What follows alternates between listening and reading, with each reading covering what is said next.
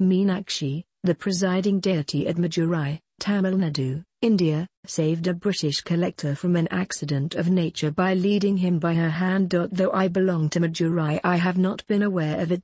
By searching I found the information that this story is true and Meenakshi led, collector Rouse Peter, 1786-1828, of Madurai, by hand.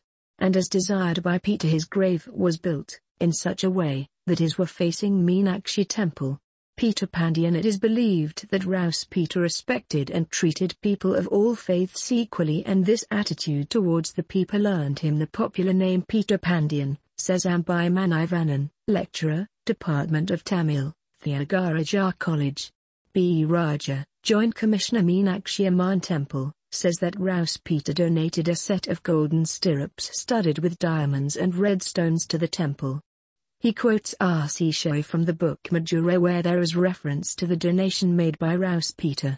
Similarly, in the Meenakshi Sundeswara temple's Sthala there is a reference to an interesting incident where goddess Meenakshi is believed to have saved Rouse Peter from a fatal incident.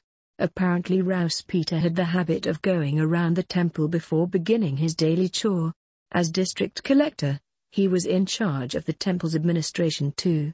The story goes that one night when the city experienced lightning and thunder, a three-year-old girl appeared at his residence and dragged Rouse Peter by his hand outside the house. Soon after, the building collapsed. His last wish according to Mr. Manivannan, following the incident, Rouse Peter donated golden stirrups to the temple. He also wished that after his death he should be buried in a position that enabled his eyes to face the temple. More at www.dramanisblog.in